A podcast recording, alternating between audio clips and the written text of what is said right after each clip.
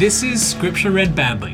A podcast where two grown up pastors' kids discuss the stories of the Bible in chronological order. attempting to avoid heresy and generally having a good time. I'm Jeremy. And I'm Ryan. Sit back and rejoice.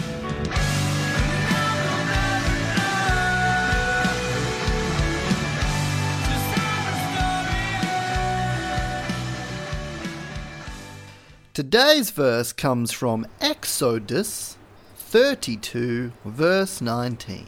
As soon as he came near the camp and saw the calf and the dancing, Moses' anger burnt hot, and he threw the tablets from his hands and broke them at the foot of the mountain.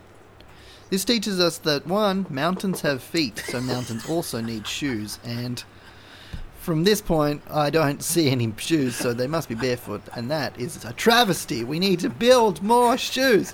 And also, when you're angry, just throw it on the ground, especially if it's cake. I love throwing cake on grounds. My name is Jeremy Barry Randall, and this is Scripture Read Badly. My name is Ryan Luke Winslade, and this is Exodus chapter 32, the story of the golden calf. The golden cat. Golden calf. All right, so we Gold things are weird. Anyway, what were you Yeah, uh, we've just got through about 10 chapters, breezed over them in the last episode uh, of Laws. Totally nailed it. Yep, it was fantastic. And now Moses has gone up onto the mountain, as we remember in, I think, chapter 25. He went up onto the mountain for 40 days and 40 nights, which is 100 days. something like that. And I'm pretty Oh, sure. hang on, you don't add the nights and the days.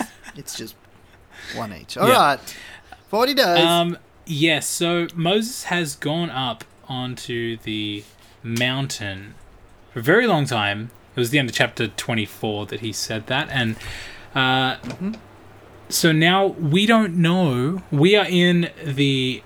We are looking through the eyes of the people. Um, we don't know where Moses is. So. yep. Yep, that's where we're at. And the people saw that Moses was delayed from coming down from the mountain, so the people gathered themselves together and uh, together to Aaron, and said to him, "Up." That's so funny. That's what the ESV says. Up, make us gods who shall go before us. What is this, Lord of the Rings? As for this Moses, the man who brought us up out of the land of Egypt, we do not know what has become of him. Uh, what do you take of this part of the chapter? I I take that they've seen God do crazy stuff on that mountain. hmm The elders have gone up and seen God do crazy things. So they and they've been brought out of the land of Egypt. hmm So they've definitely seen God do miraculous things. So they definitely believe that something's up there. Yep. And they haven't got the Ten Commandments yet because God's writing them up on the hill. hmm And possibly they don't even have the tent. Yep. So they want something real and tangible to represent the God that they have just seen. And the first thing that comes to their mind is that the priest, Aaron, should build something for them so that they can worship it. Mm. Which, in It's one weird. sense, I totally understand. But most senses, if God wanted them to make something out of something tangible, He would have told them already, probably. Mm. Well, presumably, they've already received the Ten Commandments. Why is that presumable? Well, because it happened in chapter 20, at the time when Moses was going back and forth between the people and the mountain.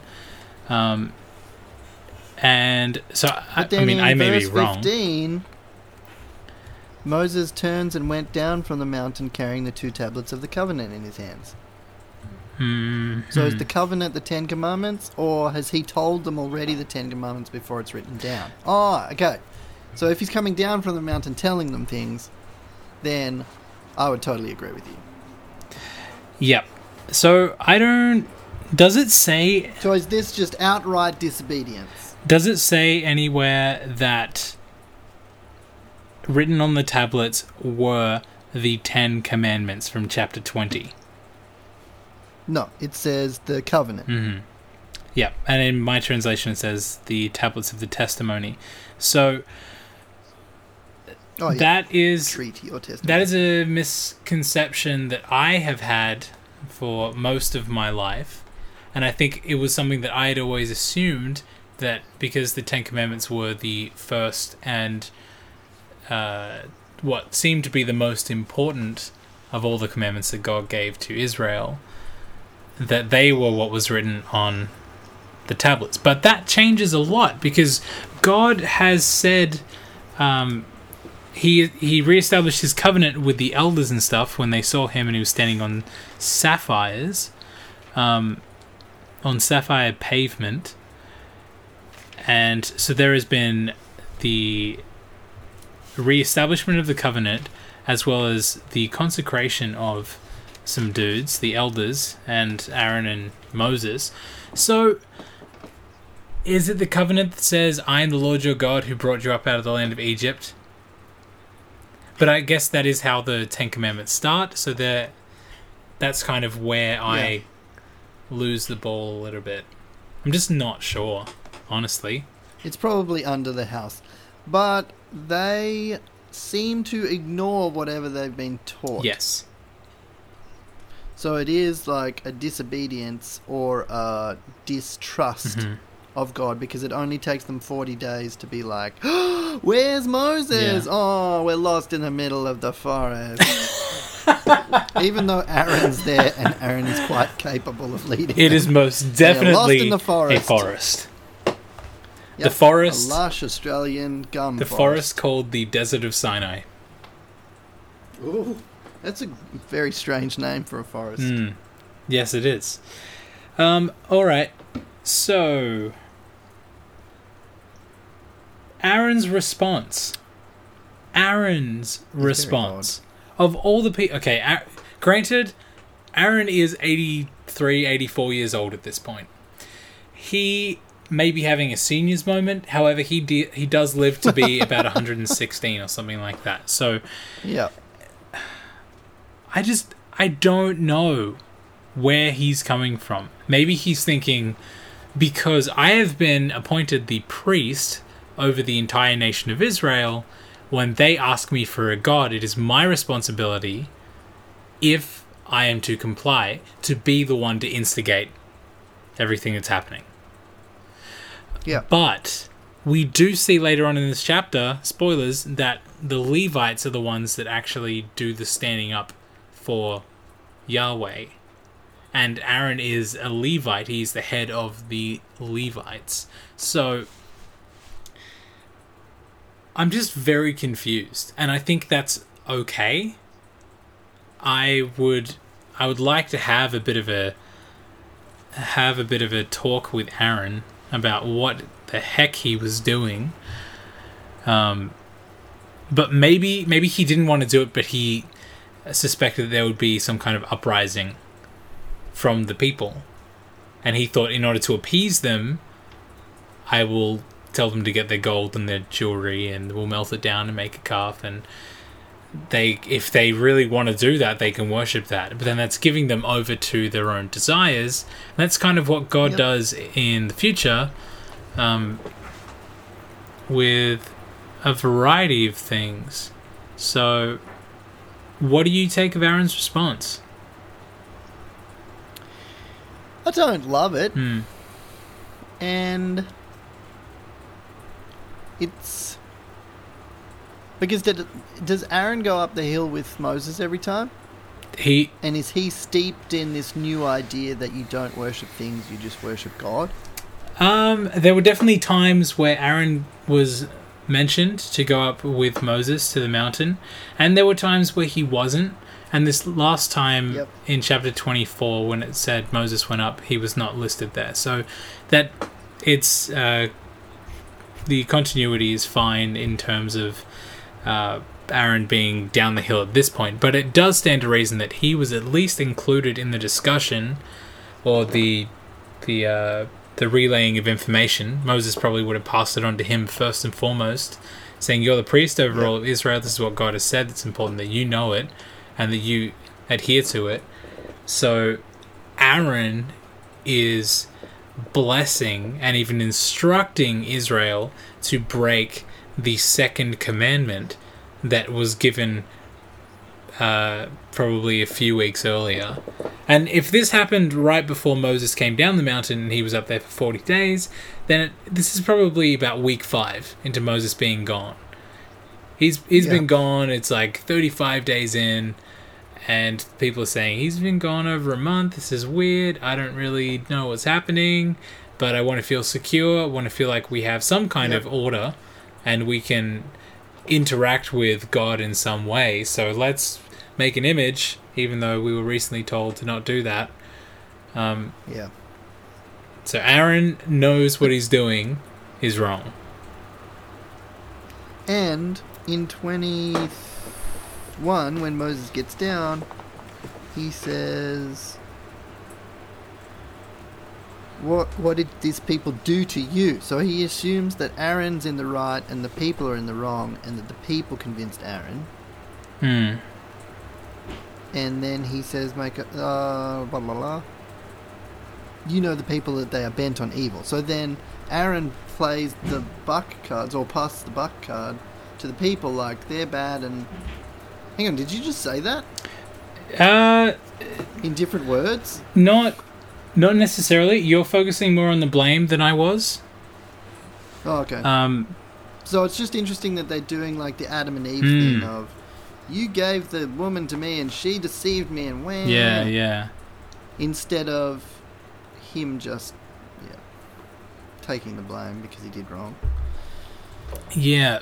and then he doesn't get punished it seems like he doesn't get punished Yeah. because then god makes him the high priest so th- is this really that big a deal or is it the people's fault like Yeah. other people Mhm. so bent on evil that god saw that and so it's not aaron's fault at all Yeah, see, I'm um, in thinking about that now. I'm I'm Ah. more inclined to think that it actually wasn't his fault, and maybe he was okay uh, acting in such a way as to avoid an uprising and potentially a, Yeah. a hostile takeover of the whole nation. interesting Um, because there's potential that if these people were denied being able to make this golden image, they would have just said, "All right, we're leaving," and they would have gone back the way they came. where would they have gone I don't know. Probably back the way they came, back to Egypt, because they wouldn't have had anywhere else to go. Maybe to Midian, um, Yep. because there were people that seemed to be sympathetic with them there. So I don't know. It's just the whole thing is just weird. But he melts down all Yeah. the gold uh, from the rings that were in their ears. Um, and as we remember, the Israelites plundered the Egyptians on their way out, where the Egyptians actually gave them their jewelry.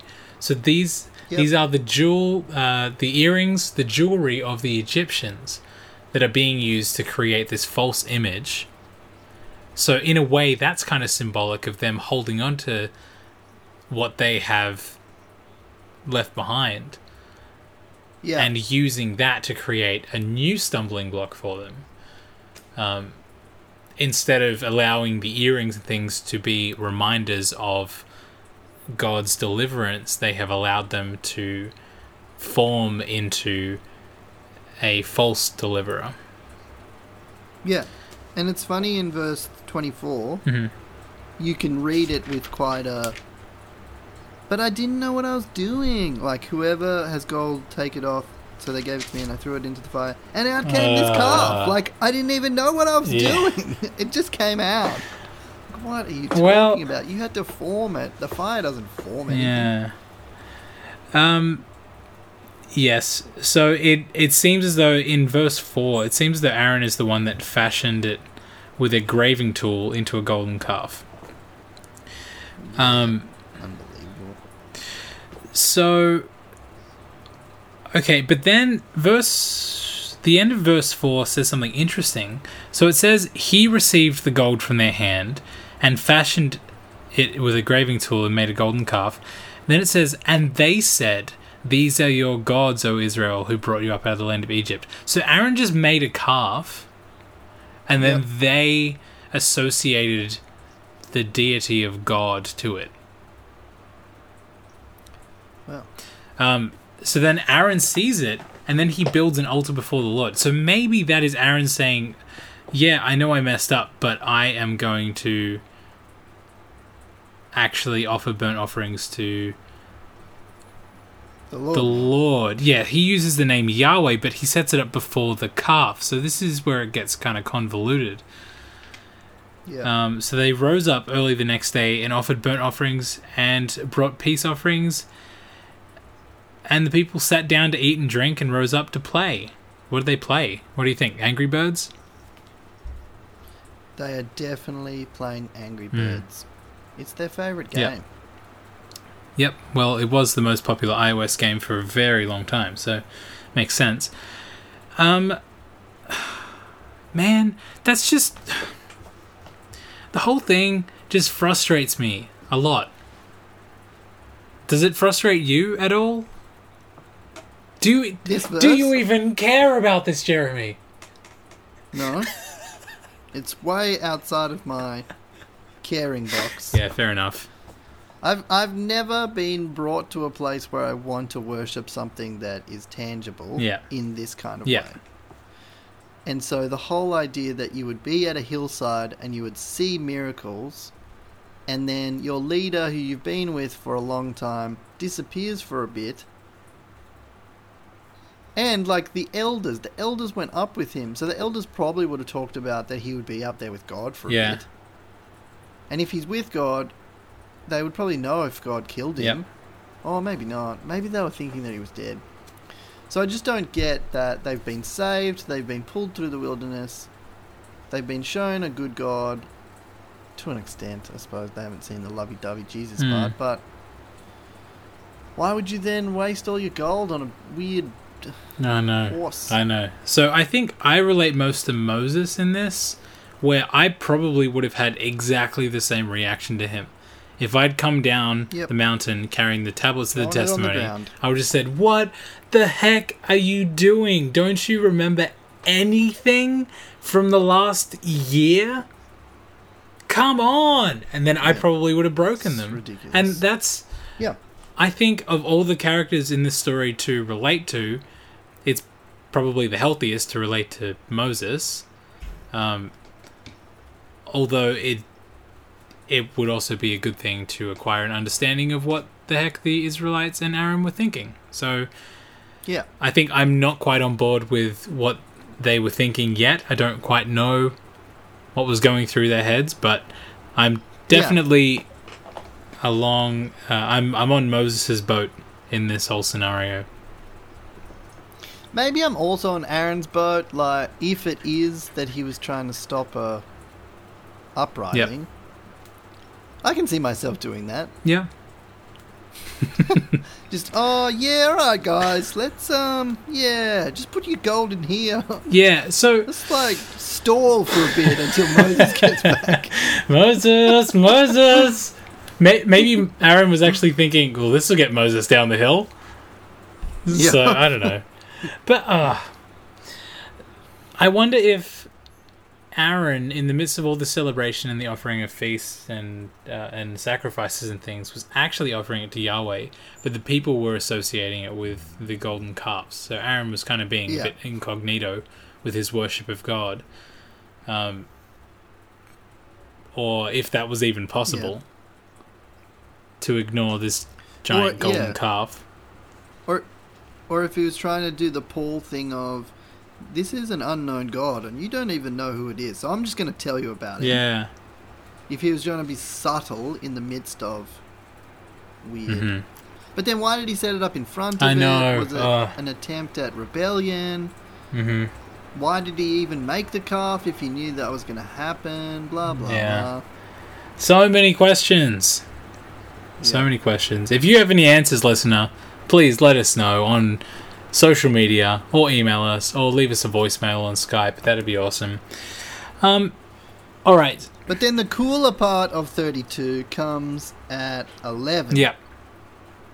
when Moses sticks up for humanity to God's face, hmm which some people would be like, you can't tell God what to do. But God is so committed to being with people whilst being transcendent and above people Yeah. that he allows us to intercede and question and ask and influence to an extent Yeah. his emotions and his stuff. Mm. And so I've underlined verse 14 and the Lord changed his mind about the disaster that he planned to bring on his people Mm. because it's just such a big verse. Like, whoa, what? Like God's justice was so ready to destroy these people. Yeah. And Moses stands up for the people and says, and I think he says it a few times, or maybe it's different characters. If you destroy us now, your name will almost be besmirched with the other cultures. But if you keep us alive and bless us and set up the kingdom you hope to set up, your name will be sweetly glorified hmm. among the nations, which was what he was trying. I to like the word you used, besmirched. Oh, you gotta besmirch that It's name. very good. I mean, the opposite. Yeah. You gotta Yeah, not. you have to Don't besmirch any of the names. desmirch it. Um, Oh, you gotta desmirch. Yeah, so I I think it's interesting that verse 14 in my translation says in my translation it says and the Lord The Ryan translation. yeah, the Ryan International version. It says and the Lord relented from the disaster that he had spoken to bring on his people. So he isn't so much changing his mind as well, I guess relenting is in a way not following through with something that you had said that you were going to, but it Yeah. not a wishy washy reed in the wind kind of changing of the mind. It's more a Yeah. reining in the the horses type of thing.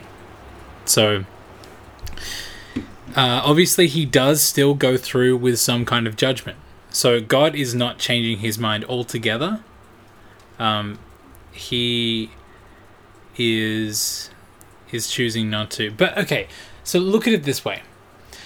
Abraham, when he was speaking with God about Sodom and Gomorrah, God said, I'm going to destroy them because there's no one there that's righteous and it's actually a really bad city to exist in the world right now. Abraham says, For the sake of 50 righteous, for 45, for 40, for 30, for 20, for 10, for 10 righteous people, God said, I will not destroy the city. And it ends up being that Lot and his daughters get saved, as well as his wife, and then his wife gets turned into something, whatever a pillar of salt A means. pillar of salt, Um, which is a Southern American version of pillow. oh, Pillar. a pillar. A pillar of salt. Oh, yeah. You know. Yeah, yeah, yeah.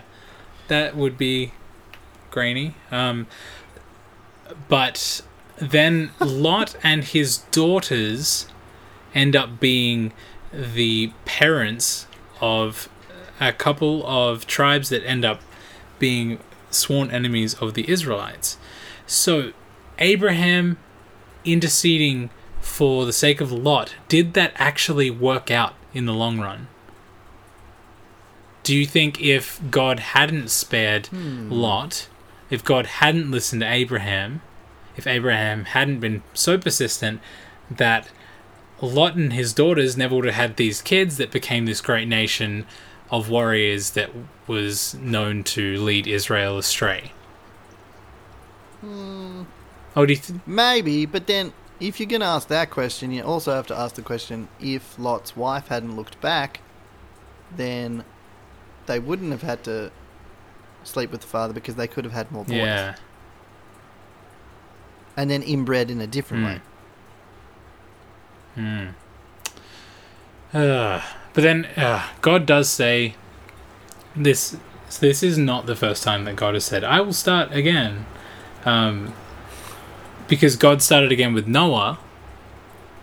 Obviously, Adam and Eve's offspring didn't really work out, so then Noah and his offspring started this whole new line of humanity A whole new world. Exactly. And now God is saying again, after Abraham, I chose Abraham, his descendants are not working out so great. They don't really have the heart that I'm after.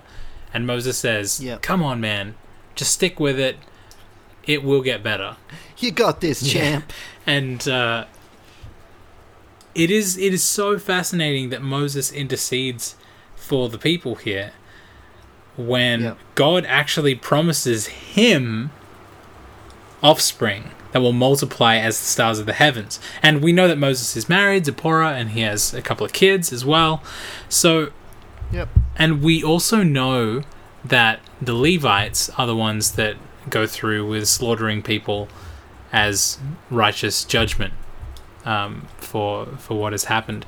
So I wonder if Moses' sons, no, it is guaranteed that Moses' sons were included in those people that went through and killed a bunch of their mates. Um, so Moses' line actually survived this anyway, but God said that he will multiply Moses' offspring as himself and start again. Yep. What if Moses had said okay? Interesting. Would we be looking What do you think? So Well, I mean, we might be looking at the same kind of cycle because we yeah. tend to get that as fallen humanity um, throughout history. Things always repeat themselves in, in different ways. And especially looking through the Genesis and Exodus narrative, and even going up until the end of uh, the end of the Old Testament, we see so many times throughout history where things repeated themselves. People made the same or Yeah. similar mistakes and led an entire nation astray, and then God brought them back, and then they went astray, and God brought them back to the point where they were divided, and then one half never came back, and the other half was in this wishy-washy back and forth kind of state with the Lord, and I think it could have been better than what we ended up with, but at the same time, what we ended up with was really, really important to the the scheme Yeah. of things, and I think God knew that Moses was going to say no, and I think that's why He honored Moses so much in Yeah. the in the coming years because He knew that Moses' heart, at the very least, was what He wanted. And Yeah. with Moses in the people of Israel and leading them, there was potential that this entire nation could follow in his footsteps. And ultimately, that kind of happened, but then also kind of didn't. So, yeah. I don't know. I think God was being smart about it.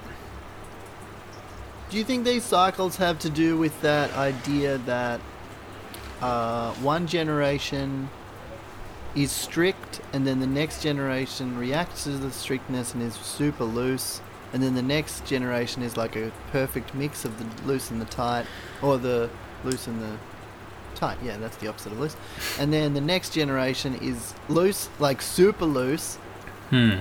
so that the next generation is super Then the next generation is footloose, and there's no dancing. Yeah, like super footloose, Yeah. and there's no dancing. Mm. And then the next generation is just Yeah. dancing. They only Yeah. dance. Like that seems to be close or vaguely close to what happens to the Israelites because you Mhm. have those kings that come up and they're super into the covenant. And then the next, like even David, like David is super after God's heart, Yep. But then his first son is like a renegade, not very good guy, and then Solomon goes off the rails, and then it just swings back and forth throughout the history. Yeah. It's just interest. It's interesting that humanity can't keep it together for multiple generations. Yeah. Well, I think the thing is, as with the the generations going back and forth in different attitudes that they have towards uh, lifestyles or, or whatever it is. Take for example my great grandmother on my mother's side. She was very much a hoarder and uh, was very messy. Mhm. And as a response to that, my nan was very ordered and structured and got rid of things when she didn't need them. Never, never lived in a cluttered environment. And then in response to that, my mum is very much like her grandmother, and she's very cluttered and messy and has a lot of things that she probably doesn't need. And now, in response, I'm very much like my nan, where I'm structured and ordered, and I like to get rid of things when I don't need them. Yeah. Um, but the difference here is that, and we see this more with generations as a whole, not necessarily singling out individual ones, but you see something like the baby boomers generation who worked really, really hard and saved every penny in order to have a good retirement, and then they brought up their kids with that same mentality of working really hard, earning your money, except their kids started out from a much higher point than they did. So then they ended up being quite affluent. Um, and as a result, their children, the millennials, grew up in quite an entitled environment where they didn't really have to work that hard, but they were still encouraged to, Yep. but they want to find meaning in their work. Um, that's Yeah. the most important thing, more than just getting a paycheck. They want to do something of, of consequence, of value.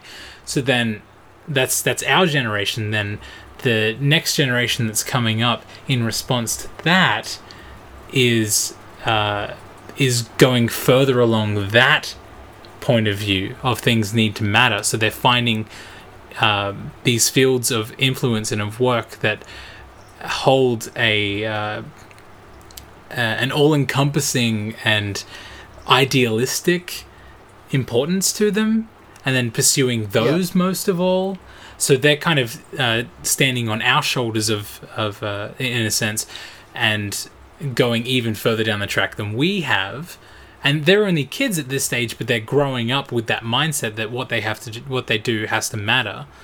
Um, Yeah. even if it doesn't necessarily earn them any money. And then we might be seeing if there's another global recession, that there's another generation, maybe our generation becomes penny pinchers, and then uh, and then we the cycle begins again. But it isn't so much a one to one generation. Often it's a longer cycle where Yeah. one generation is good in the sight of the Lord. The next generation's mostly good. The next generation's kind of good. Next generation's bad. Next generation's really bad. Yeah. And then there's something that happens that flips it all back around to the start and they're good in the sight of the Lord again.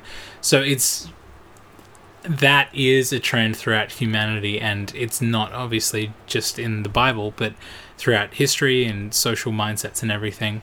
Um, so I I don't I think I agree with you. I don't think that starting again with Moses necessarily would have fixed the problem, especially seeing that he was a flawed man just as much as Abraham was, and just as much Yeah. as Adam was, and just as much as Noah was. Um, but potentially more because he was in charge of more people, and so I don't. I don't know. But what is important is that Moses said what he said. God relented, didn't wipe out all of Israel. Therefore, I'm here. That's what's important. Yep. Um, That is definitely what's exactly important. because I am 1% European Jewish, and without the original Jews, there wouldn't have been any European Jews, and then there wouldn't have been me. So, as long as we can all come back to that as the most important point of Definitely. this, then I'm The with that. most important. Yeah. Um, okay, so then Moses went down the mountain, broke the tablets. He just threw it on the ground. He threw the whole cake too. hmm What uh, what script do you think God would have used in his writing? Do you think it would have been serif, sans serif, maybe cursive? Um, It would have been that cool old Germanic one. Times New Roman? calligraphy. Oh, papyrus? older. No, oh, much new. Uh, maybe Century Gothic. I don't know. yep, that's Yeah. it. The Gothic Mhm. one. I like Century It Gothic. just looks so yeah, I like it. It's very rounded and thin. It's it's nice. Yep. Um, when you're talking nice. about people, those are not things that go together. Round and thin. Um, so it's Oh, it's interesting because Joshua hears the noise of the people. So Joshua has seemingly gone up most of the way in the mountain, potentially all the way. We don't know that. Um, but elsewhere, when uh, Mo- uh, Joshua is usually within earshot of what's happening with Moses, and apparently he's within earshot Yep. of what's happening with the people. So he hears the noise of the people and the shouting and celebrating. And he says to Moses, There is the noise of war in the camp. Um, and that's so interesting. It's not the sound of shouting for victory or the sound of the cry of defeat, the sound of singing that I hear. And that's when Moses breaks the tablets um, at the foot of the mountain. and the dancing. That means the next generation will be full. yes, okay. Yep, makes sense. because the next generation would have had, would have abided by the laws very strictly. So that makes sense. Yep. And they were living in the desert. So what's there to dance about? There's nothing. Mhm. Zero percent. So Moses burns the calf that is made of gold. He burns it with fire and grinds it into powder and scatters it on the water and made the people of Israel drink it. How brutal is that? Now that's good for them. That's good um, protein, right? He's doing it for their good. Yeah, it's their multivitamins. The minerals and the goodness. oh man, there's definitely some minerals in there. Oh, So much minerals. far out. And then they have the whole discussion of what happened, and Aaron's like, "It wasn't me. It was them." I just threw the gold into the fire and out came this calf. It was so weird. Exactly. I didn't plan it at all. I didn't have a little tool to craft it. Oh man. Unbelievable. So Moses sees that the people had broken loose, but obviously not foot loose, but Mhm. almost, almost foot loose, foot of the mountain loose. Um, Definitely. Moses, Barefoot mountain. yeah, Moses And stood in the then gate. they start carving it up with their swords. yeah, he said And this is daylight, Yeah. so this is definitely it's murder. definitely murder. He says, "Who is on the Lord's side? Come to me." And all the sons of Levi, and we remember that Moses is son of Levi, and so is Aaron. Did a co- uh, all the sons of Levi gathered around him, and then he- oh yeah, he says, "Go back and forth through the camp and kill everyone." Far out. Um, Three thousand men yep. of the people fell, and that's probably not including women and children. But I don't know what they would have done about that. Maybe they would have just killed the men because that was what was important, the leader of the spiritual household or whatever. Yep. Um, and that was apparently their ordination. Boom. Ordained. is that what I've got to do? Do I have to just go out and stab a few people? Yeah, yeah, And then I can lead communion? that's right. Wow. That would be terrible. I would not want to do that. yeah. Far out. Yeah, that's that's something. Okay, so then Yeah, and 29. He says, and so have brought a blessing on yourselves that's so day. weird. So it must be connected with killing out naysayers or killing the untrustable or the untrusting. Right. Okay. So Because this isn't a disease. Later, people die because of a disease is going rampant through the Yeah. camp. But this must be the disease of something. yeah. So uh, Internal strife. it's a spiritual disease for sure, or at least a spiritual decay. And so then these people that are celebrated are the ones that have eradicated, apparently, eradicated this spiritual death that has been spreading through the camp. So I guess in today's society, where these types of stories, these types of accounts are seen in a lot more of a metaphorical or symbolic, um, a lot less literal and physical uh, sense, then perhaps it's saying that the blessing of God will be on those that actively seek out and destroy wickedness from within your household or within your nation or within Yeah. your sphere of influence. Something like that. Yep. Okay. Cool. Sounds good. Uh, Um, so the next day, Moses says to everyone else that's left, 3,000 men have died. Um, I'm going to go back up on the mountain and maybe I can make atonement for you because you have sinned terribly. So I imagine being one of those left over where you went, ah, yeah, I was kind of in on the whole calf thing, but far out. That's insane. um, Moses is going back up. All right, turns out he was actually with God, and uh, now I feel really bad and afraid. So, yep, he goes back up and he's like, "Man, you guys suck. I'm gonna try and make atonement. Don't no promises. Don't know what's gonna happen. no promises. Oh man. So then Moses he uh Moses again steps in between the judgment of God and the people and he says if you will forgive their sin uh but if not Yeah, that wording is so weird. I don't really get that. Uh, if you won't forgive their sin, please blot me out of your book that you have written. I didn't know God wrote a book. That's so cool. Is it indie or is Well, it through a major book, all right. publisher?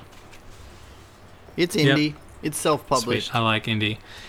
Um, so then that's obviously too much for God to to do um, because he loves Moses so much, and he does love the people a lot as well, and that's something that we need to remember. But I think it's just so easy to forget Yeah. in the midst of all this killing um, that God actually cares about these people, and He's not murdering them; He's He's killing them.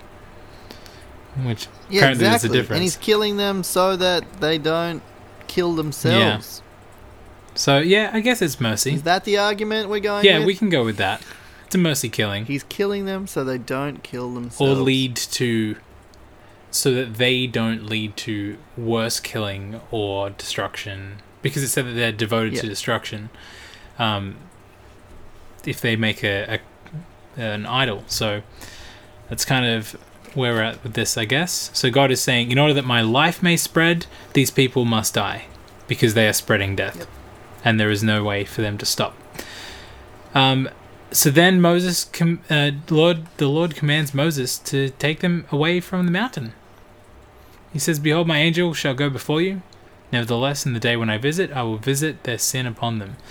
So God is promising that there will be uh, judgment, and God actually sets a plague on the people because they made the calf, the one that Aaron made. It says, but I thought Aaron just threw the stuff in the fire and it came out in the shape of a, of Yeah, a it just came out. I didn't even do it on purpose. In go the earrings. Out comes this big old cow. I don't know what happened. All right, all right. So there is a plague. There's a plague. And that's the st- that's the end of the That's chapter. the end of the chapter. That's the end of where we're going to finish. No more explanation. Um, Jeremy, do you have any uh, concluding thoughts regarding this chapter 32 of Exodus? Uh, if you have gold, don't throw it into a fire. Maybe it'll come out a cow. Unless you want that, then do it. Mm. And also, throwing it on the ground is an effective way to deal with your anger. Yeah. Yep, certainly is. I had learned that from Every Andy time. Samberg. Um, Andy actually, I learned that from Moses, and then Andy Samberg must have learned that from Moses as well. So, capitalized on Moses. mhm, yep, it's all about the capitalization. Capitalism? Not sure. Okay. Um, well, my closing thoughts in this are, again, if people around you are worshipping idols, just run them through with the sword. You'll be blessed. It'll be awesome. That could make for an interesting world. Yeah, maybe we shouldn't do that, but take it in more of a spiritual sense. I'm talking about the sword of the spirit. Just run them through with it. Ooh, there you go. Uh, don't Sword don't Spirit, Bible bash good. them. Bible stab them. Maybe might Yep. might do a better. Uh, might bestow more blessing. Um, but that's that's it. My name is Ryan. My name is Jeremy Barry Randall. This has been Scripture Read Badly. The next time that we record, I will be married, which is fantastic. But by the time this airs, I will have already been married for probably two weeks or so, which is also fantastic. And uh, Definitely. Yep. obviously, And I would have finished watching Married at First Sight, and so I'll be weeping yes, next episode. I would love to hear how that goes. my favorite couple will probably have broken up. Oh, wait, is it legally a divorce Oh, well. if they get? No, because in Australia legally they can't marry them. Oh, has to be thirty-one days. They don't get married until after the. Okay, Yeah, exactly. yep. Whereas in Sweden and America, I think they all do it legally. Whoa, that's intense. All right. Well, with that Yeah. hearty piece of advice uh, on the table to remember to watch Married at First Sight. Um, also, Or just do it. Get married at first yeah, sight. Yeah, you could do that too. Let's start a revolution, Yes. people. I tried to start a revolution. That's a Thor Ragnarok quote. Um, emphasis on the rock. Okay, uh, that's it. See you next guy. Ne- next guy. Bye. Uh, yeah. See you next, guys.